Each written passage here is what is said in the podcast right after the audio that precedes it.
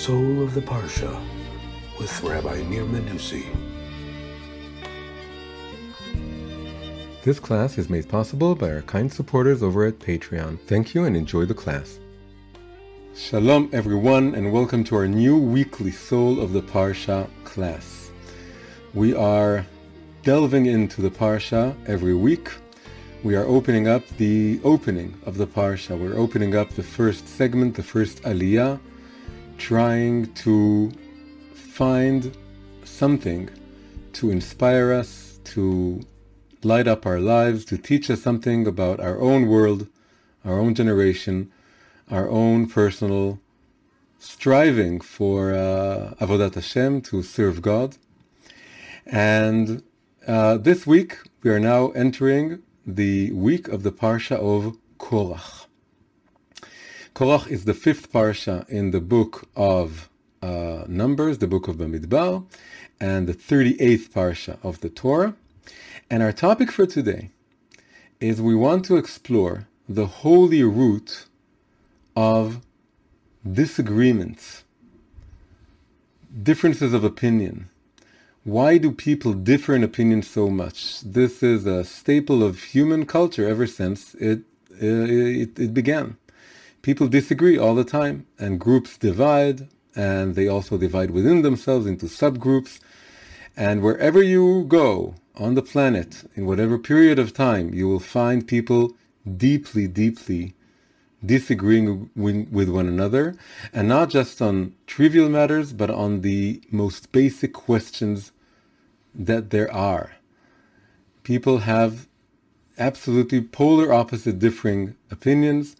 And the question is, from a Torah perspective, from a faithful perspective, a perspective that believes in a one God that created all of the universe and all of reality and all of humanity and all of the opinions within humanity, we want to understand what is the root of all disagreements, generally speaking. Why is it so that wherever you go, even in a group that you would think would agree with one another, you would find when you zoom in, when you, you know, uh, um, when the when the you go high res, the higher resolution you go into a picture, you'll find, like in a fractal, more and more diff- differences of, of opinion. There's right and left, and there's secular and religious, and there's conservative and liberal, and within the group you will find subgroups again dividing divided within themselves. And so we want to understand the root of disagreements, and especially the the splitting of society into right wing and left wing which is universal in all countries. It takes on different shapes, uh, and the issues that they deal with are different in each country, in each period of time.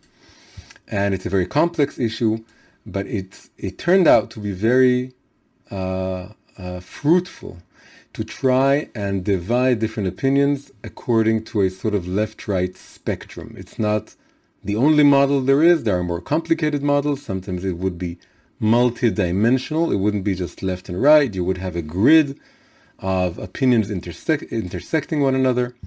But it's been very helpful to divide societies into left-right spectrums. So we want to explore the root of that also. And the premise is that on the one hand, believing in believing in God and believing in the Torah and believing in there being an absolute divine truth seems to imply two things uh, that go in, in opposite directions. On the one hand, it implies that in every debate, in every conflict, in every argument, there has to be one side that's absolutely right and another side that's absolutely wrong because we are not relativist. Right? If you believe in there being an absolute divine truth, then you're not a relativist. And if you're not a relativist, that means that you don't uh, believe something simple or simplistic like, well, everyone's right or everyone has their own opinion or there's no such thing as right and wrong and there's no such thing as an absolute truth. You don't customarily or tra- traditionally believing people, people who believe in an absolute truth, would dislike this kind of approach, saying just it's just a matter of opinion or there's no such thing as an absolute truth. That is usually a more secular opinion or way of looking at the world.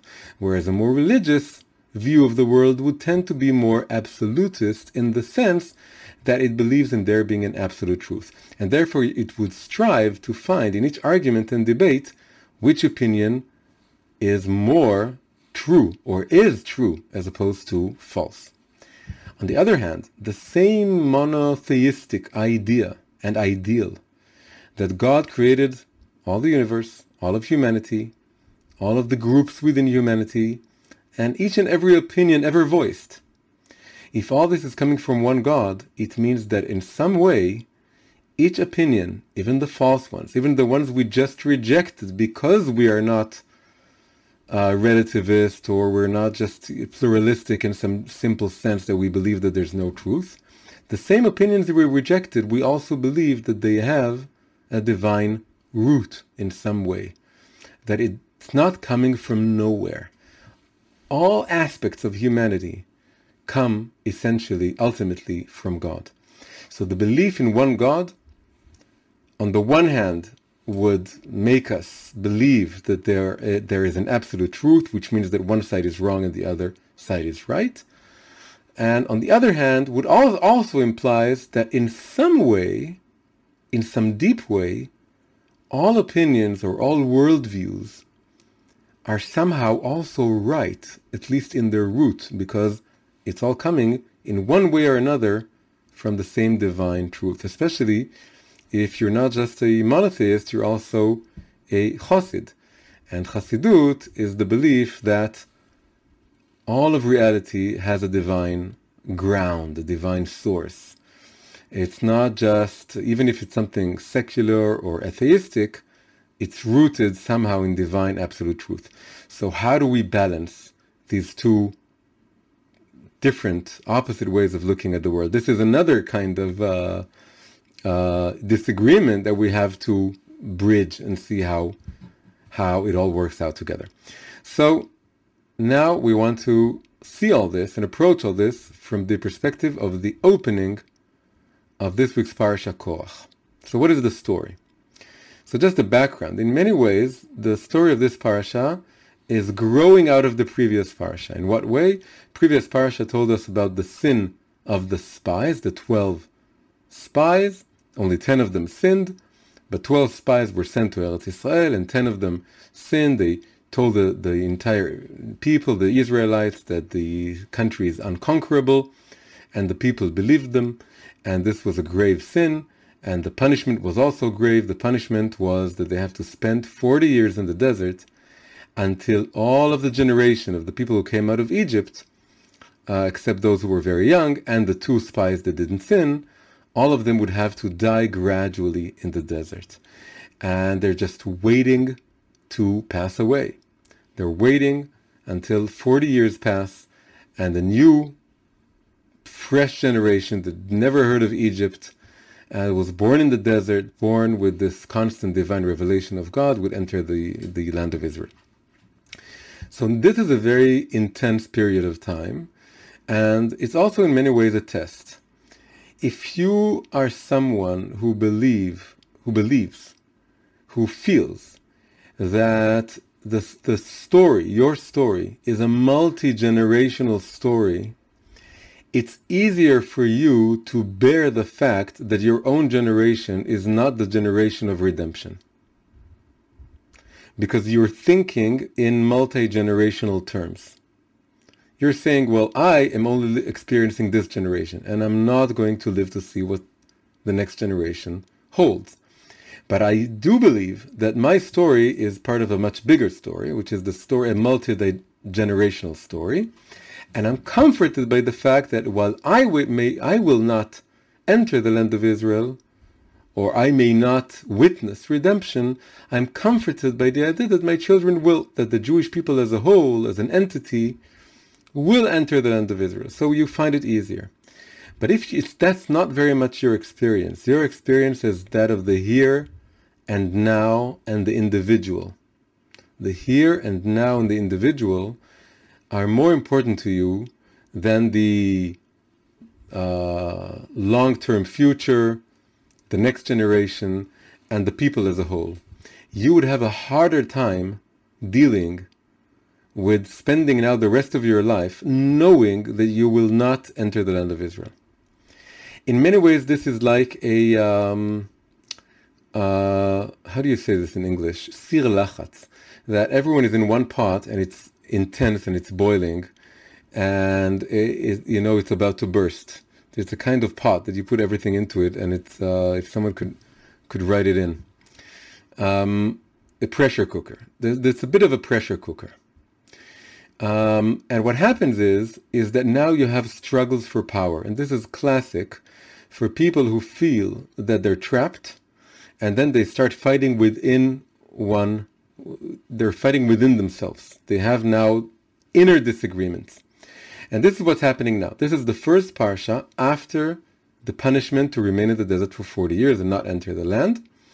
And immediately what you have is what's happening in this parsha. You have an inner revolt it's classic that whenever a, a society is, feels trapped and it's hopeless, they start fighting within themselves. And this is what's happening here.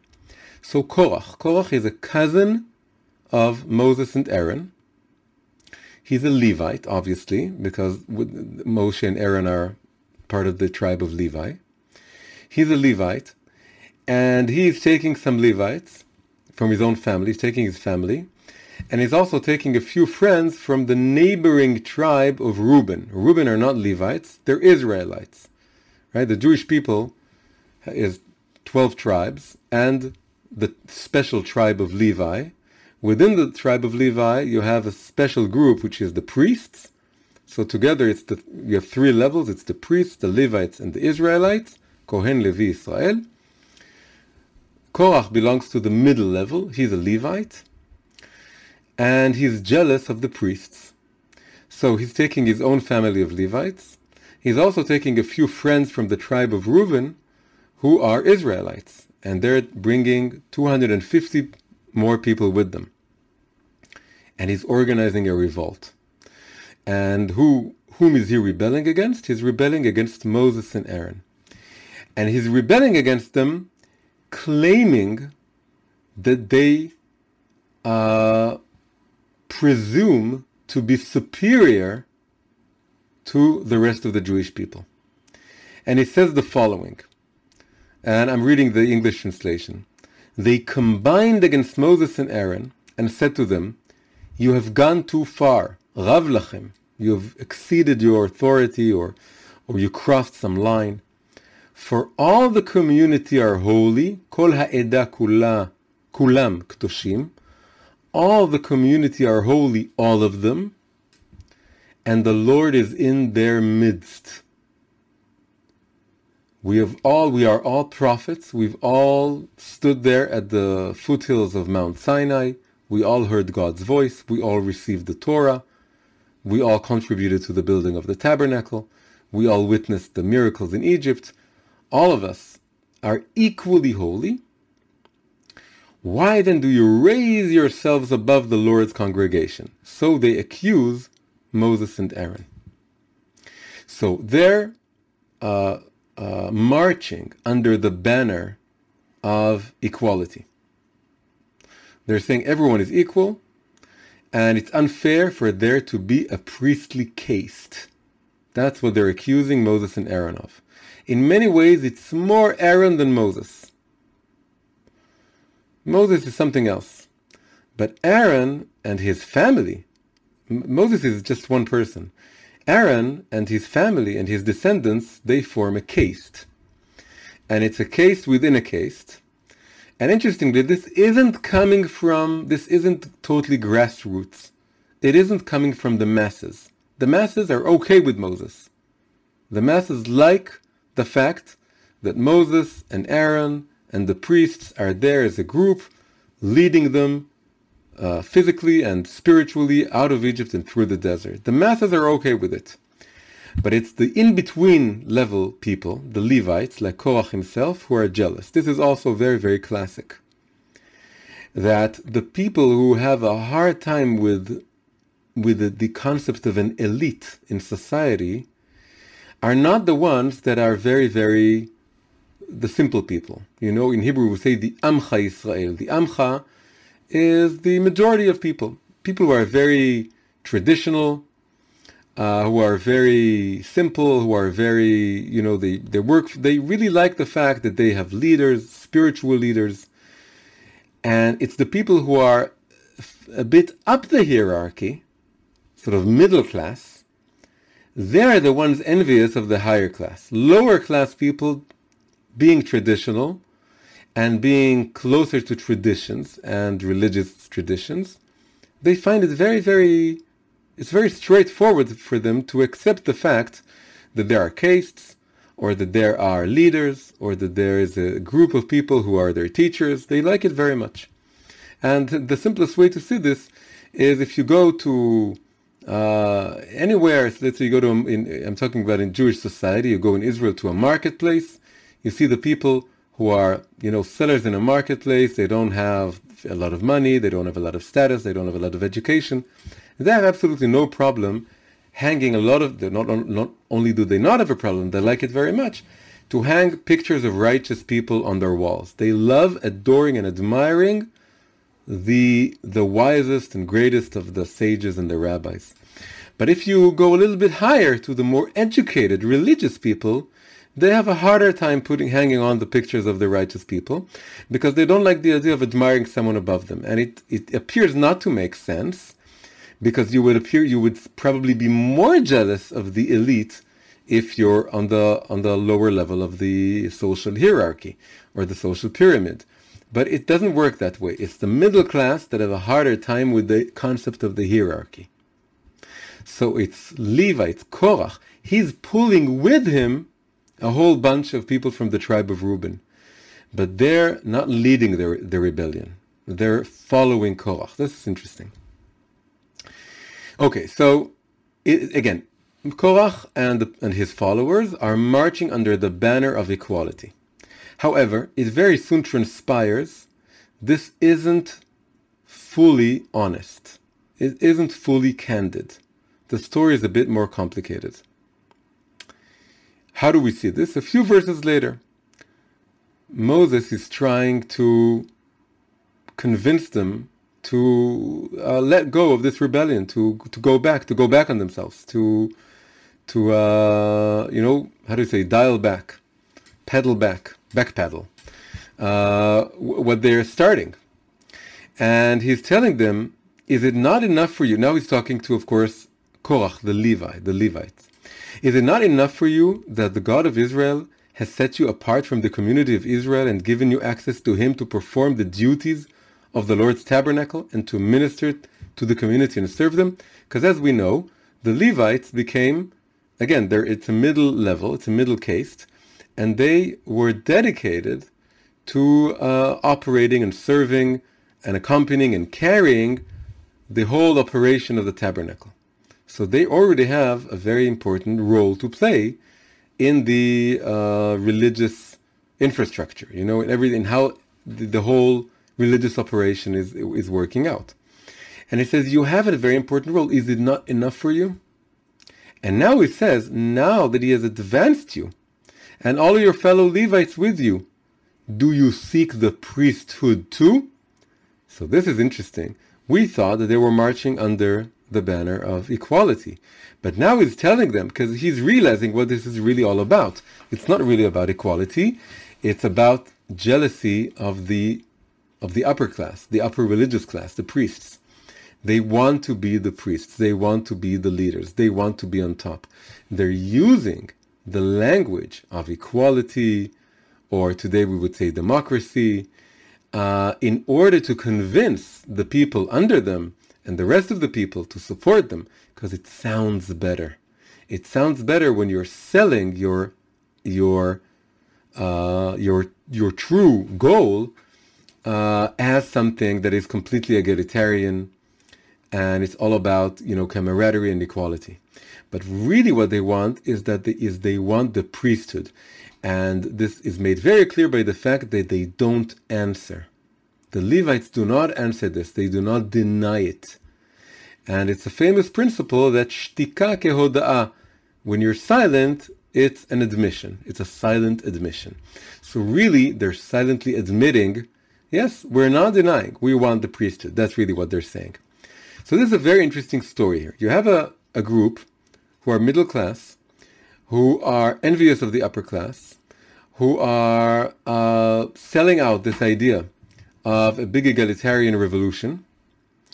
Uh, they're able to pull with them a, a, whole bunch of people who are from the lower classes, who are, who are convinced that this is the revolution that they want, and um, and they're and they're creating this rebellion.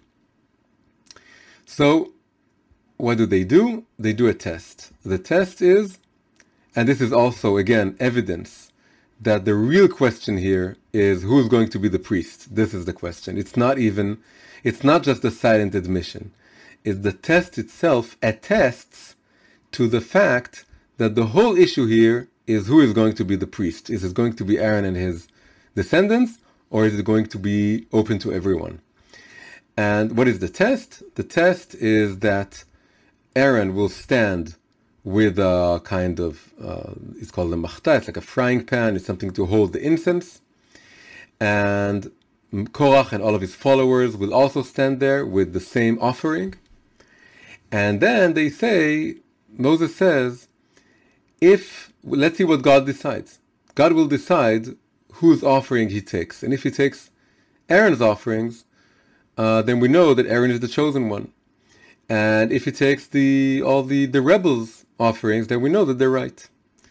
And what happens is, as is well known, it's a very grave punishment. It was a grave sin, and the punishment is also grave. We spoke last time that as we draw near to the land of Israel, more freedom is given, is given in, in or including the freedom to make mistakes and bear the consequences. So this is another example of this. So what happens is is that the earth opens its mouth and swallows Korach and his family and their property, the Levites, the ones who said that they were anti-hierarchy, but really they wanted to go up the hierarchy. So they go down the hierarchy. they they get swallowed alive and they fall into the Sheol. Sheol is, is kind of inferno or hell or underworld. And they fall alive into this underworld. The rest of the people who get carried away or followed him, they don't get swallowed up because it's a different story for them. They start running along in all directions, but a fire emerges out of the tabernacle and consumes them. Very harsh punishment. Everything in that period of time is very harsh. But we want to abstract all this and understand what it all means. So this is the end of the story. Uh, we'll just add one more thing, which is that there's a story in the Gemara, in the Talmud. Uh, there are many very special travel stories by one of the greatest sages who was called Rabba Bar Bar Chana. Rabba Bar Bar Chana has this incredible tall tales of traveling the world and seeing amazing sights. And and some of it sounds crazy, some of it sounds just weird, some of it sounds very deep. It, it's all very deep. There are a lot of explanations for the stories. One of the stories is that this very simple Arab t- tells him, I can show you the descendants of Korach. And they go to a certain place where there's a crevice in the ground, and they listen, and they hear the descendants of Korach singing Moshe emet v'torato emet. Moses is true and his Torah is true, and we are liars. We were we were wrong. So there's a kind of idea that they did tshuva, they repented in some way. And it goes all the way to saying that as they fell, they started repenting and realizing that they were wrong. Um, so now we want to understand this whole idea, and we want to understand it in the context of the question we posed in the beginning the origin of disagreements and the um, especially the idea of a of left right. So, in Kabbalistic terminology, the conflict here, as we said, is between the Levites and the priests, or at least one Levite representing a certain faction of the Levites, a version of the Levites. There were also many, many good Levites. But Korach is representing a negative version of what the Levites can be, can become. And of course, he's opposing Aaron.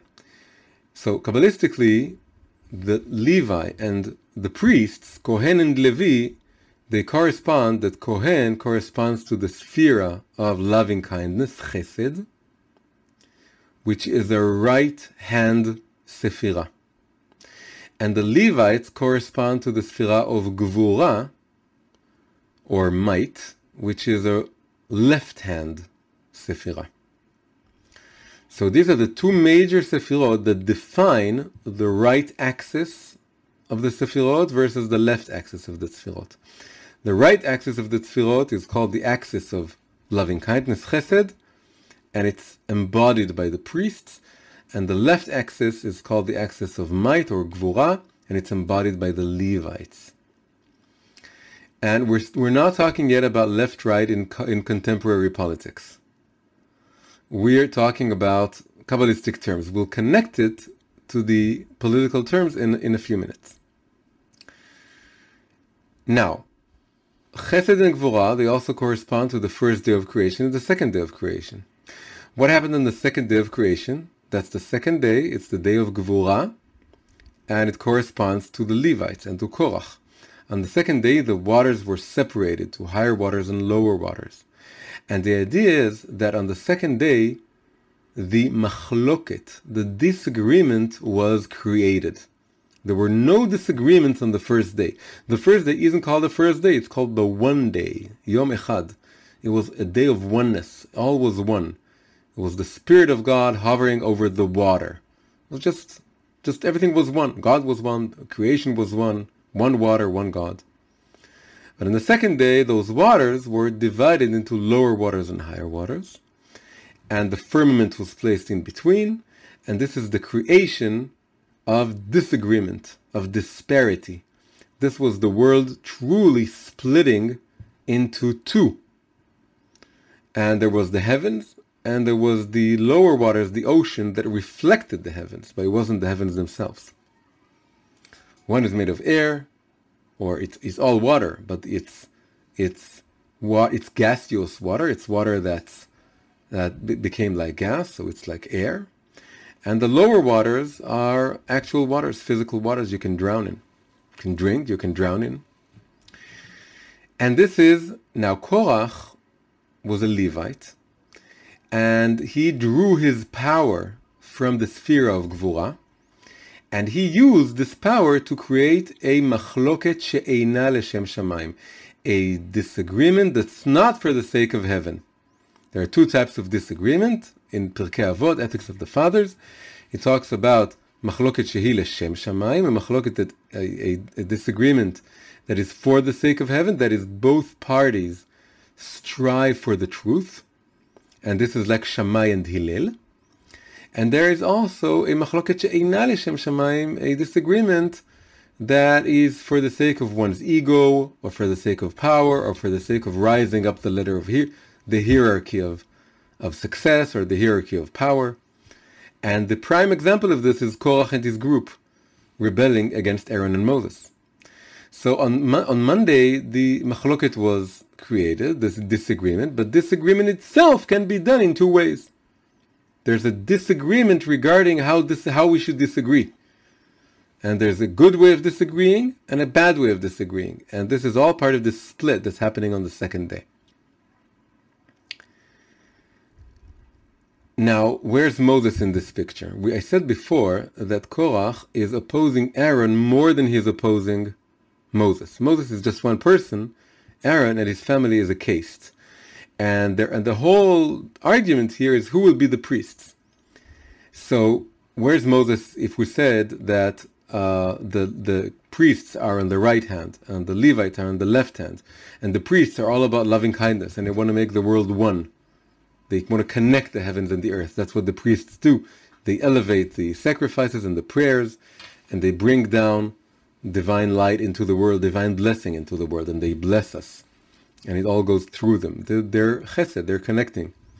And the, the, the, Levites at least have the potential to create this kind of disparity.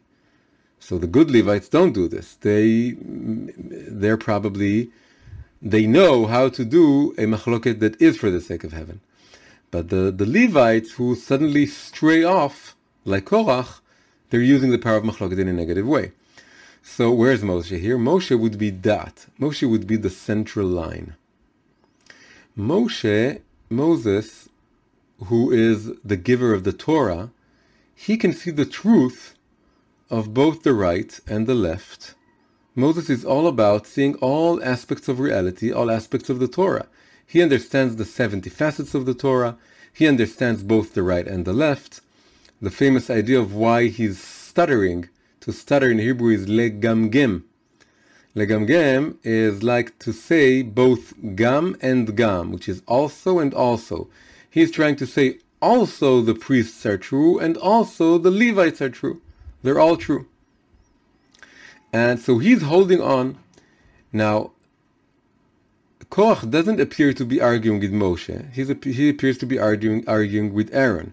But, but really, he's arguing against Moshe because Moshe wants to say that both sides of the equation are true. There's a place for both.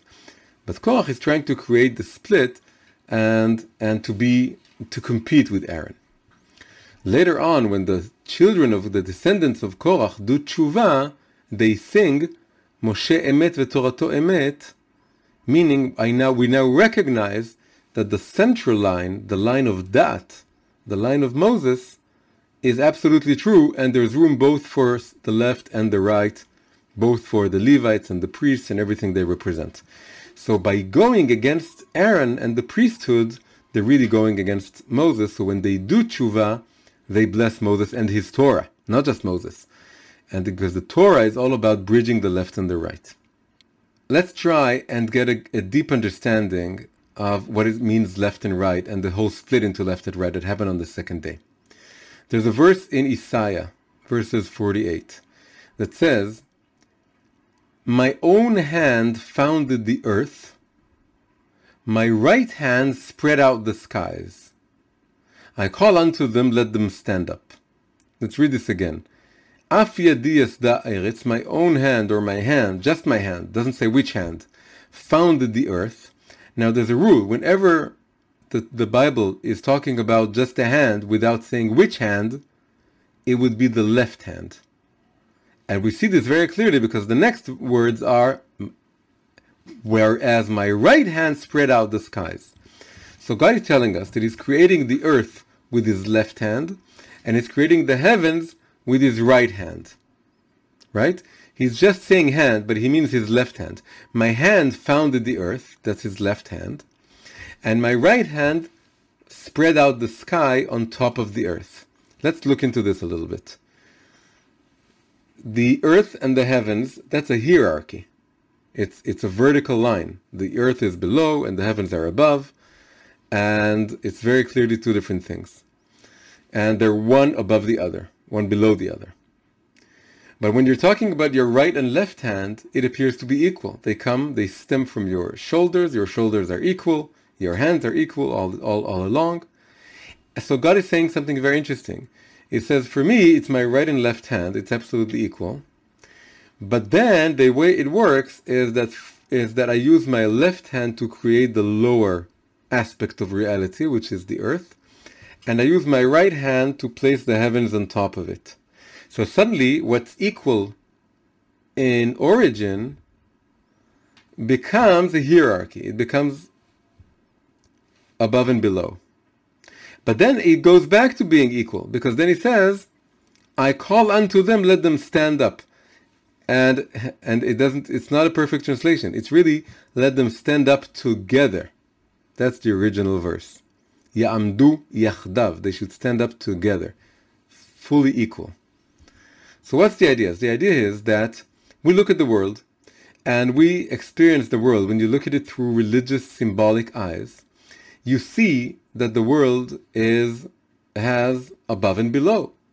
And below is the earth, and below is the body, and below is physicality, and everything it represents. And above you have the heavens, and spirituality and the soul.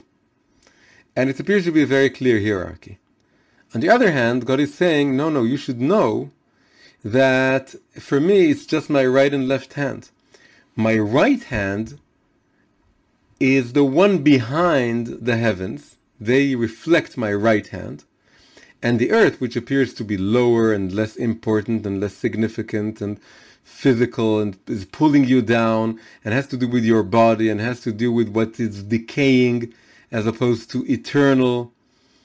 And all of this, this is coming from my left hand. They're absolutely equal for me. And I call unto them to stand up together. So the idea behind this is this. The idea behind this is that when God is creating the world, eh, eh, on the second day, it splits into above and below. And the, the what's below is hiding God because um, the physical matter is opaque. It, light doesn't go through it, whereas the skies, the heavens, as a metaphor for spirituality, for the soul, that's transparent. Earth or physical matter is heavy and it goes downwards, whereas air, hot air, something that's spiritual, that's light, it goes up. Light is a two has two meanings. It's both versus light versus heavy, and also light versus dark. It all has to do with what's above. So what's above is is like a transparent window that you can see God's face through. When you look at the heavens, you remember God. You remember that there's light and space and air and freedom and in something that's eternal and boundless. When you look at the, at the skies, that that's what you feel.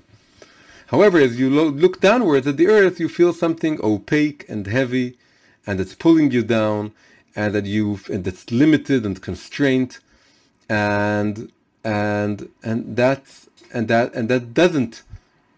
Uh, you can't see God there, or it doesn't shine. Uh, God doesn't shine as clearly.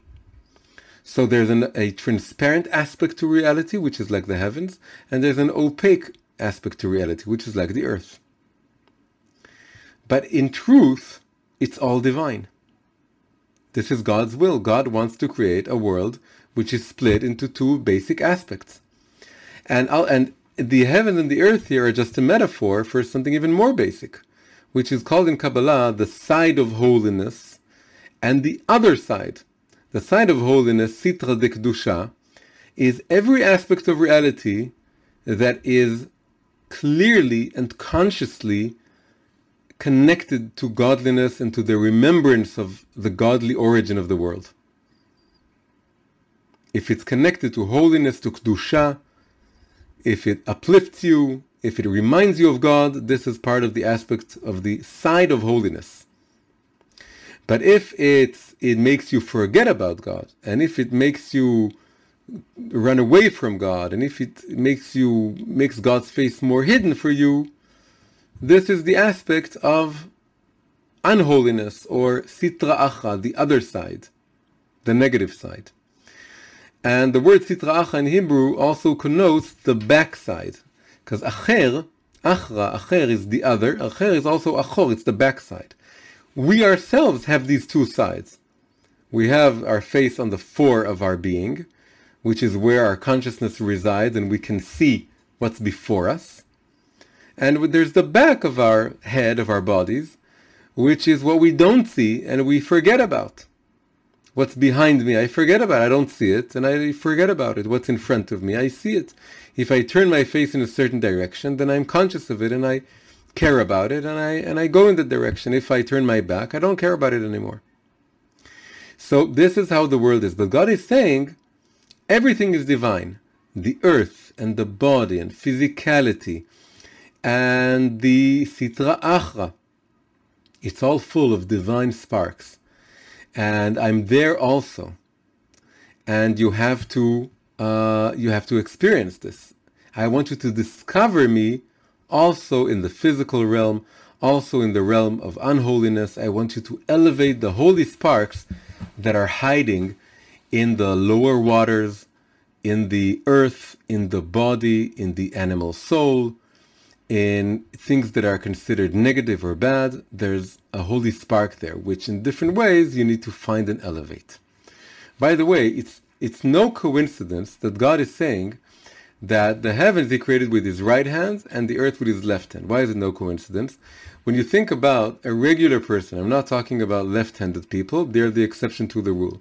But most people are right-handed. When you think about right-handed people, by the way, even people who are uh, left-handed, then you, it, it, you would say that their left hand is the more dexterous hand, and dexterous means right, right, the right hand. That's the origin of the word. In Hebrew, it's the same. The you have the one hand in which you are more meyuman. Meyuman is dexterous, or agile, or or capable, and this is comes from the word yamin. So and and people who can use both hands are called ambidextrous, meaning they're right-handed on both hands. So the general rule, what most people are, is that they're the, the hand that they, they use to write and to do all kinds of fine uh, actions with, it's the right hand. So the idea is that when you think about the right and the left hand, think about your your if you're right hand if you're right-handed, it's your right hand. If you're left-handed, it's your dexterous hand, which is for you is the right hand. So the right hand is like it's transparent. It's like the heavens. It abides by my will. It lets my will flow through it with no objection. When I command my right arm to do something, it just does it. I don't feel it to be, to oppose me or to put a, place a barrier before me. It doesn't have its own reality. It's like the heavens. It's like the air. It's like the sky. It's like the soul. It's transparent. It's like a, an optic fiber. And my will goes through that optic fiber. However, when I give the same command, like let's say writing a word or drawing a picture, I give the exact same command to my left hand, my experience is that my left hand is arguing with me and doesn't want to do my bidding.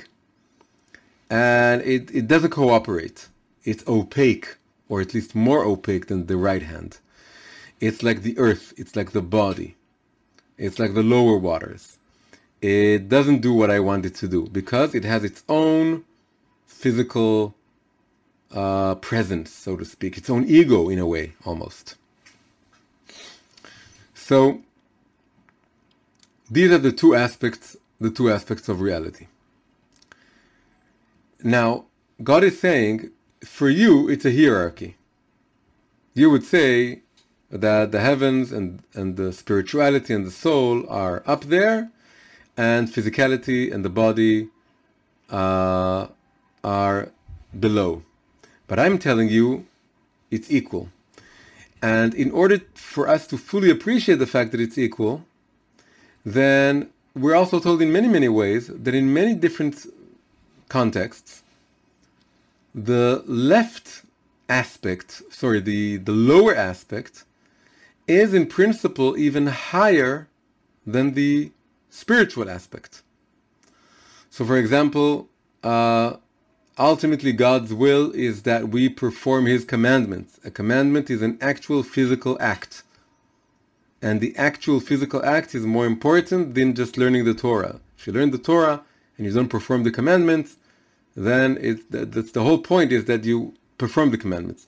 Ha'ikaru the ikar, the main thing is the action. And the main thing is elevating the spark from the body.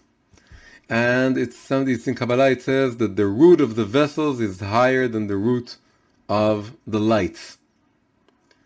And or that the sparks you find in inanimate matter is even higher than the sparks you can find in in living matter, in, in living beings. And all of this, there's an, a reversal of hierarchies which creates a full equality. Equality can only be created if you have these two opposite hierarchies. One aspect in which the right is higher than the left, and one aspect in which left is higher than the right.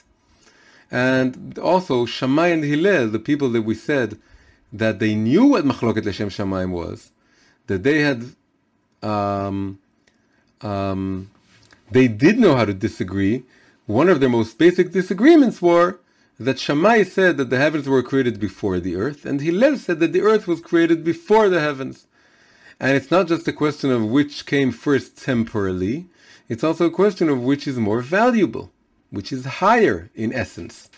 So Hillel is saying that the earth are higher in essence than the heavens. And Shammai is saying that the heavens are higher in essence than the earth. And we know that these and these are the words of the living God. So it, they're all they're both equally true. Okay, so now now let's see what's how this all connects to Korach. Korach, the pshat meaning, the literal meaning, is that he was a, a an evil man, a wicked man. He was a sinner, and that's why he was punished. He had to be swallowed by the earth all the way going to the underworld, and it's a grave sin. But in Kabbalah and Chassidut, it's always explained that his root is very high, very just, very righteous, and his immediately him and his children starting doing tshuva as they were falling down, and ultimately they will be fully justified. There's a high root to what they're saying. So let's see what's happening here. On the surface, they wanted, they spoke about equality, but it was hiding the fact that they really wanted to go up the hierarchy. So if you want to go up the hierarchy, you're not really arguing with the concept of hierarchy. You're just arguing with the fact that you don't you want you're, you're resentful of the fact that you're not the highest up on the hierarchy. So that's the sinning aspect. However, Kabbalah and Chassidut talk about the fact that his slogan, the slogan that he was marching under, the slogan of, of the slogan of equality, although it was just like some some sort of a cynical, um, uh, you know, usage of this uh, concept of equality. In Kabbalah, it's explained there was something very, very deep, very high about this slogan. He was absolutely right. There is an aspect in which it's all equal. That's what we just saw. All of the hierarchies that we see in this world, dividing the higher from the lower, the wiser from the less wise, the more righteous from the less righteous, the more spiritual from the more physical. All these hierarchies are ultimately cancelled out. They cancel each other out. And it's all equal. God's light, God's presence is equally revealed in all aspects of reality. For him, it's his right hand and his left hand, and he's going to call everything and tell the entire creation to stand up together, both the heavens and the earth, both the high and the low, and his omnipresence will be revealed to everyone. And this is exactly what Korach was talking about. He was saying, Kol kulam kedoshim, everything should be, everything is equal. All of the Jewish people are equal, and all of reality is equal. In the Midrash, he also said, we don't need a mezuzah if we have a house full of books because we have all the Torah. We don't need a tzitzit because if all of our talit is made of tchelet, made of azur, if everything becomes spiritual, we don't need those details anymore. Um, and in, and it was again, it, it, it all sounds very cynical, but according to Kabbalah, there's something very true about all of it.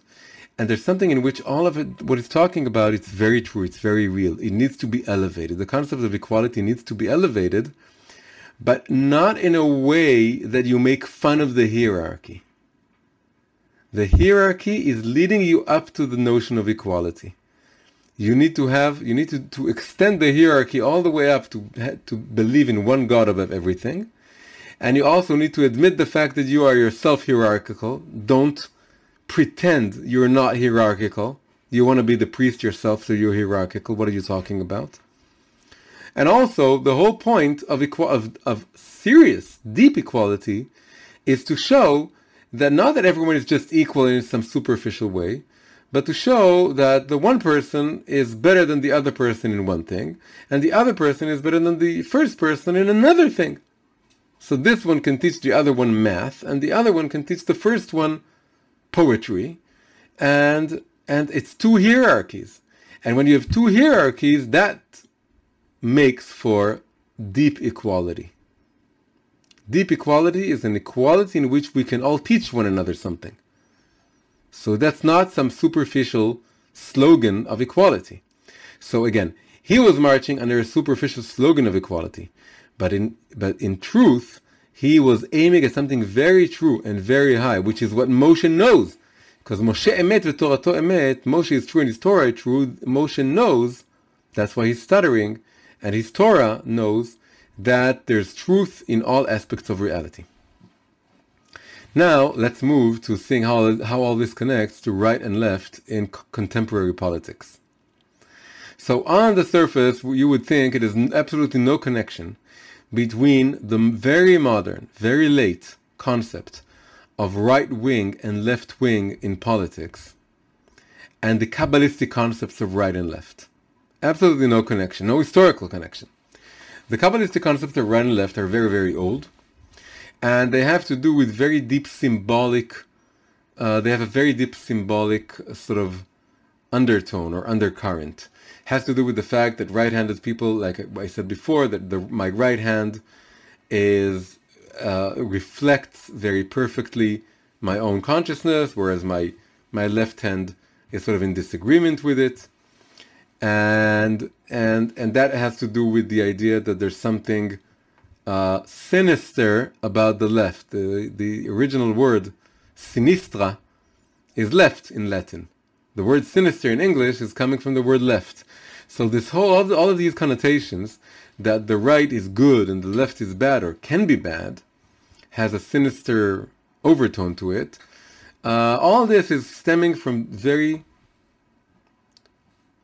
from very deep, um, um, from very deep um, symbolic uh, notions of what it means to be right and left. Whereas left and right in contemporary politics is a child of the French Revolution. After the French Revolution took place, then they organized uh, the I don't know the exact details, but they were they were the supporters of the ancien regime, the old, the ancient regime, the old regime. They wanted to preserve as much as the existing institutions as possible, and they supported the uh, the nobility, and they were on the right. Whereas those who were for the revolution and were for pushing forward more with the revolution, they sat on the left side. And that's how the notion, the modern notion of right wing and left wing in politics were born. And to this day, the word right, right winged, is used to describe the group that's more in favor of preserving, conserving, being a conservative, conserving uh, existing institutions, whereas the left calls itself more progressive as opposed to conservative. It wants to progress into the future, which means it wants to shed off the past and wants to replace the past with something new. And also goes very much together with the idea that the right is more hierarchical in nature because ancient uh, and traditional institutions are very much hierarchical in nature. Whereas the left is more talking about egalitarianism and equality and having, having everyone be equal. And it goes along with rejecting the with the institutions and traditions of the past that are more hierarchical.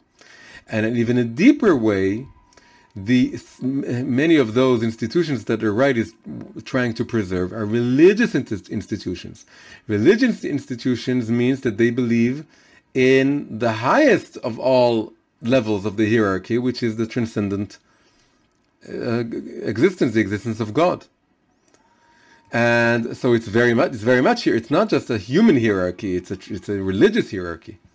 And the left tends to be more secular or atheist and so he wants equality in a very, very substantial way. So it, in the French Revolution, it really went together. There was they wanted to, you know, pull down the king from his throne, and not just the earthly king, but also the divine king.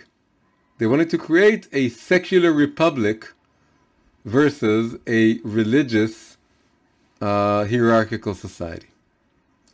So you would think that right and left in modern politics has nothing to do with right and left in Kabbalistic terms. But actually, it, there's divine providence at work here. And the two notions that appear to be absolutely arbitrary, that those were sitting on the right-hand side of the hall, and the, the, the supporters of the ancient regime, and the revolutionaries were sitting on the left, it was, it matched up perfectly with the Kabbalistic concepts. How do we see this? We see this in the fact that the right axis of the Sefirot is all about transmitting the light, the divine light, from above to below in as faithful a way as possible. The right hand axis Sefirot, which are wisdom, loving kindness, and eternity or victory. Chokhmah, Netzach, Hod. Sorry. Chokhmah, Chesed, Netzach. They're all about transmitting the divine light in a faithful way. In Hebrew, faithful is ne'eman. It connects linguistically to yamin. Whereas the left-hand sefirot, which are bina and gvura and hod, understanding, might, and thanksgiving or acknowledgement, uh, they're all about presenting the opposite perspective, the perspective that's coming from below to above. And it's very much like the right hand, left hand dynamics of, of, of modern politics. So now let's all connect this to back to, to Korach. Um, Korach is talking about fighting the traditional hierarchy. He's saying, up until now, we had this hierarchy of Kohen, Levi, Israel. And let's now, let's have equality. All of the congregation is holy, God is in our midst, and he's, he's a leftist. He is a leftist, not just in Kabbalistic terms, that he's coming from the sphere, sphere of Gvura, and he's connect, connects to the second day, the day of disagreement, and that because he's a Levite, he's also a leftist in modern terms. Korach is a left-winged uh, uh, uh, activist. And like all leftist activists, he's trying to uh, topple down the existing traditional institutions by talking about equality. But, and this is something that happens, uh, has happened several times in history, the language of egalitarianism is hiding a very hierarchical point of view, but but one that isn't obvious on the surface. So how do we see this in history? Three examples. First example is the French Revolution itself. In the French Revolution, the revolutionaries they wanted a republic, a, dem- a democracy. They wanted everyone to be equal. They didn't like the idea of a king and the idea of nobility. They didn't like the caste system. What they ended up being, having, is a very, very, uh, is, a, is a dictatorship. They ended up creating a dictatorship that would kill not just the, the people of the nobility and the kings, but everyone who opposed it. And it became very, very much authoritarian. Second uh, example is communism. Communism is all about equality. It's about it's about erasing um, uh, economic, uh, you know, the economic. How do you? Um, what's the word? Ma'amadut. Um, again, the economic levels or the economic, um, um, you know, strata within society. I, I, so they don't want there to be uh, people who are more rich and less rich. So what they do is they, they talk about equality, but ultimately they create a very, very authoritarian dictatorship with a very, very clear hierarchy of the ones who are in the party and the ones who are not in the party. And everyone who opposes it, you have to put them in a gulag. And the third example is more subtle but some people worry that it's going in similar directions as communism and the French Revolution, is the whole notion of political correctness in our generation. Political correction is all about, correctness is all about um, not offending anyone and giving room for everyone, and especially being sensitive of minorities or disenfranchised groups.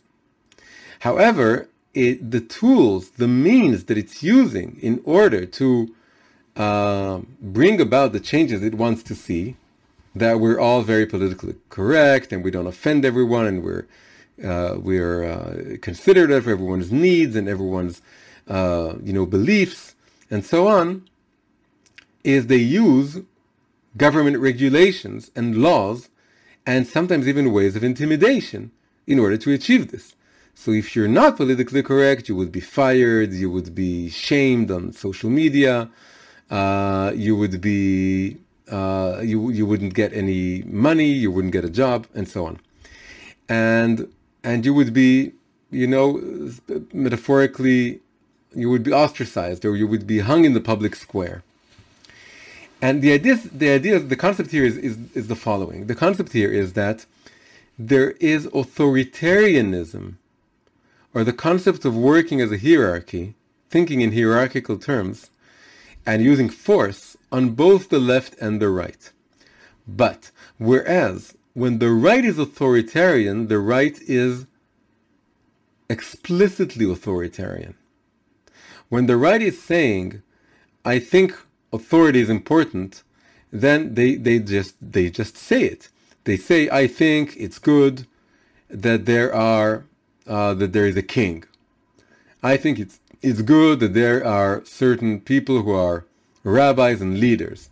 I think it's good that there are social institutions, and I think it's also good that there are uh, economic levels in, in the world, that there are rich people and poor people, that that's how it is, that's how the world works and um, and they're they're very clear about the fact that they believe in hierarchies. The right isn't ashamed to talk about hierarchies. The left version of authoritarianism, leftist authoritarianism, is harder to identify because it's it never speaks in the name of authority or in the name of hierarchy. It speaks in the name of equality. It says, I want everyone to be equal, and I think everyone is equal, and no one is better than anyone else, and no people is better than any other people, and so on.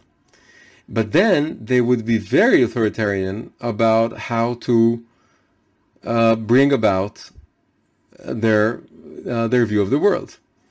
And they would say, if you don't think like me, then they would shame you, and they would uh, they would tell you you're a bigot or you're a, you know something phobe and all of this.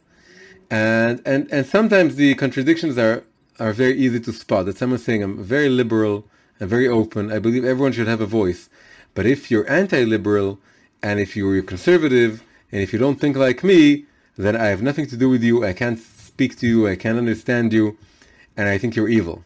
So how inclusive is that? Where's the inclusivity we're just talking about? So this is exactly what's going on with Korach. Korach is talking about equality, but really he is um, um, he is he is trying to create a rebellion and trying to be striving to be on the highest level of the hierarchy where he can exert more more power. So this is very interesting to uh, um, to see all this. Um, so there were some more concepts I wanted to go into, but uh, we we're running out of time. So we're just going to end with one uh, with one final point. Moshe is true and his Torah is true, and the Torah holds the root source and the the essential truths of all sides of all debates and all disagreements. When you study the Torah deeply, you can see that there's also truth in the left, as we saw here that in Kabbalah, Korach is very much elevated because he's talking about the future equality that will one day reign in the world and will one day be evident in the world, and in which we'll see that the all the left-winged um, uh, perspectives and opinions, they all had a kernel of truth to them, and there's something very deep that they're trying to say, and it'll be elevated. Um, but this is when you're high above, you know, Mount Sinai or the heavens, and you're you're holding on to the truth of the Torah, and you can see all aspects of everything. But as you're going down here, Korach is taking a side. That's well the first Rashi on the parsha.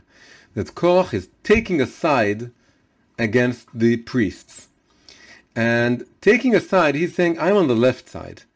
So that forces people who are believing Jews, religious observant Jews, who in their heart of hearts, they want to say everyone is right.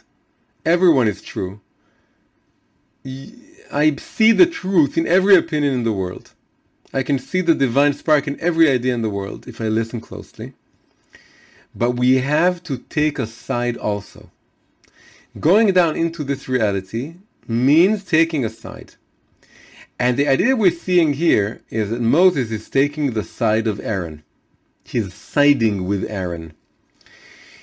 This is an answer to the question how come re- religion is always closer, feels closer to the right wing aspect of, of politics than to the left hand. In some ways, religious people can look at the left and say, I fully understand you. But on the whole, the more religious you are, the likelier you are to vote for a right wing party or to support right wing opinions. And it's no coincidence. The, the idea, the, the reason for this is, is that the right is more faithful, ne'eman, from the word right, to concepts, religious, Torah, faithful uh, concepts that have to do with believing God. Whereas the left, it's more hidden.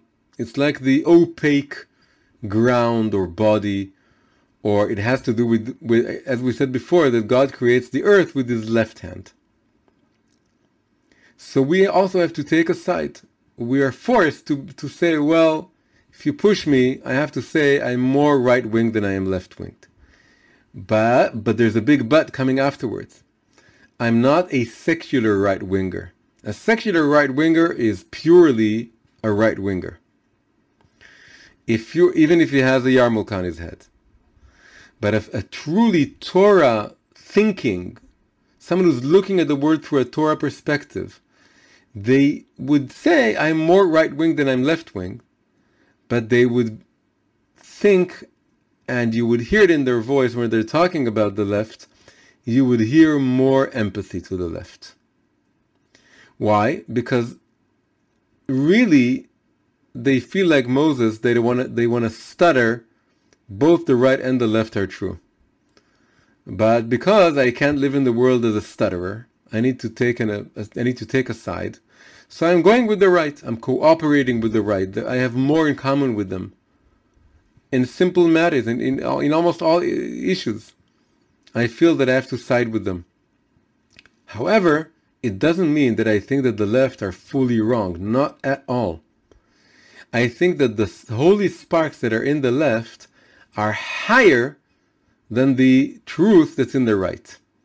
Because the notions that they're talking about, which is equality, and everyone having being equally close to God, and and the weak given their room, and the disenfranchised given their place to shine and their place to be. This is very, very deep Torah values, and it has to do with the concept that ultimately God is omnipresent everywhere, in everything, in every opinion. So this is the the message of of this whole this whole uh, uh, meditation into Korach and his group and the disagreement his disagreement with with Aaron is that in the when we go deep into the Torah we see that it's all equal and that every opinion has a room but as the Torah is descending towards this this world and this world is a world full of Korach people. And it divides into right and left, and it has to divide into right and left. Because it's two aspects of how God is revealed to the world. Then there's a process of how to connect both the right and the left back to heavens. You start with the right, because the right is more transparent. It's more like a like a channel that wants to let God's light go through it. It's more traditional, it's more conservative, it's it understands more how hierarchies work, and it, and it also speaks in the name of God. It God's God's name is you hear it more on the right than you would hear it on the left.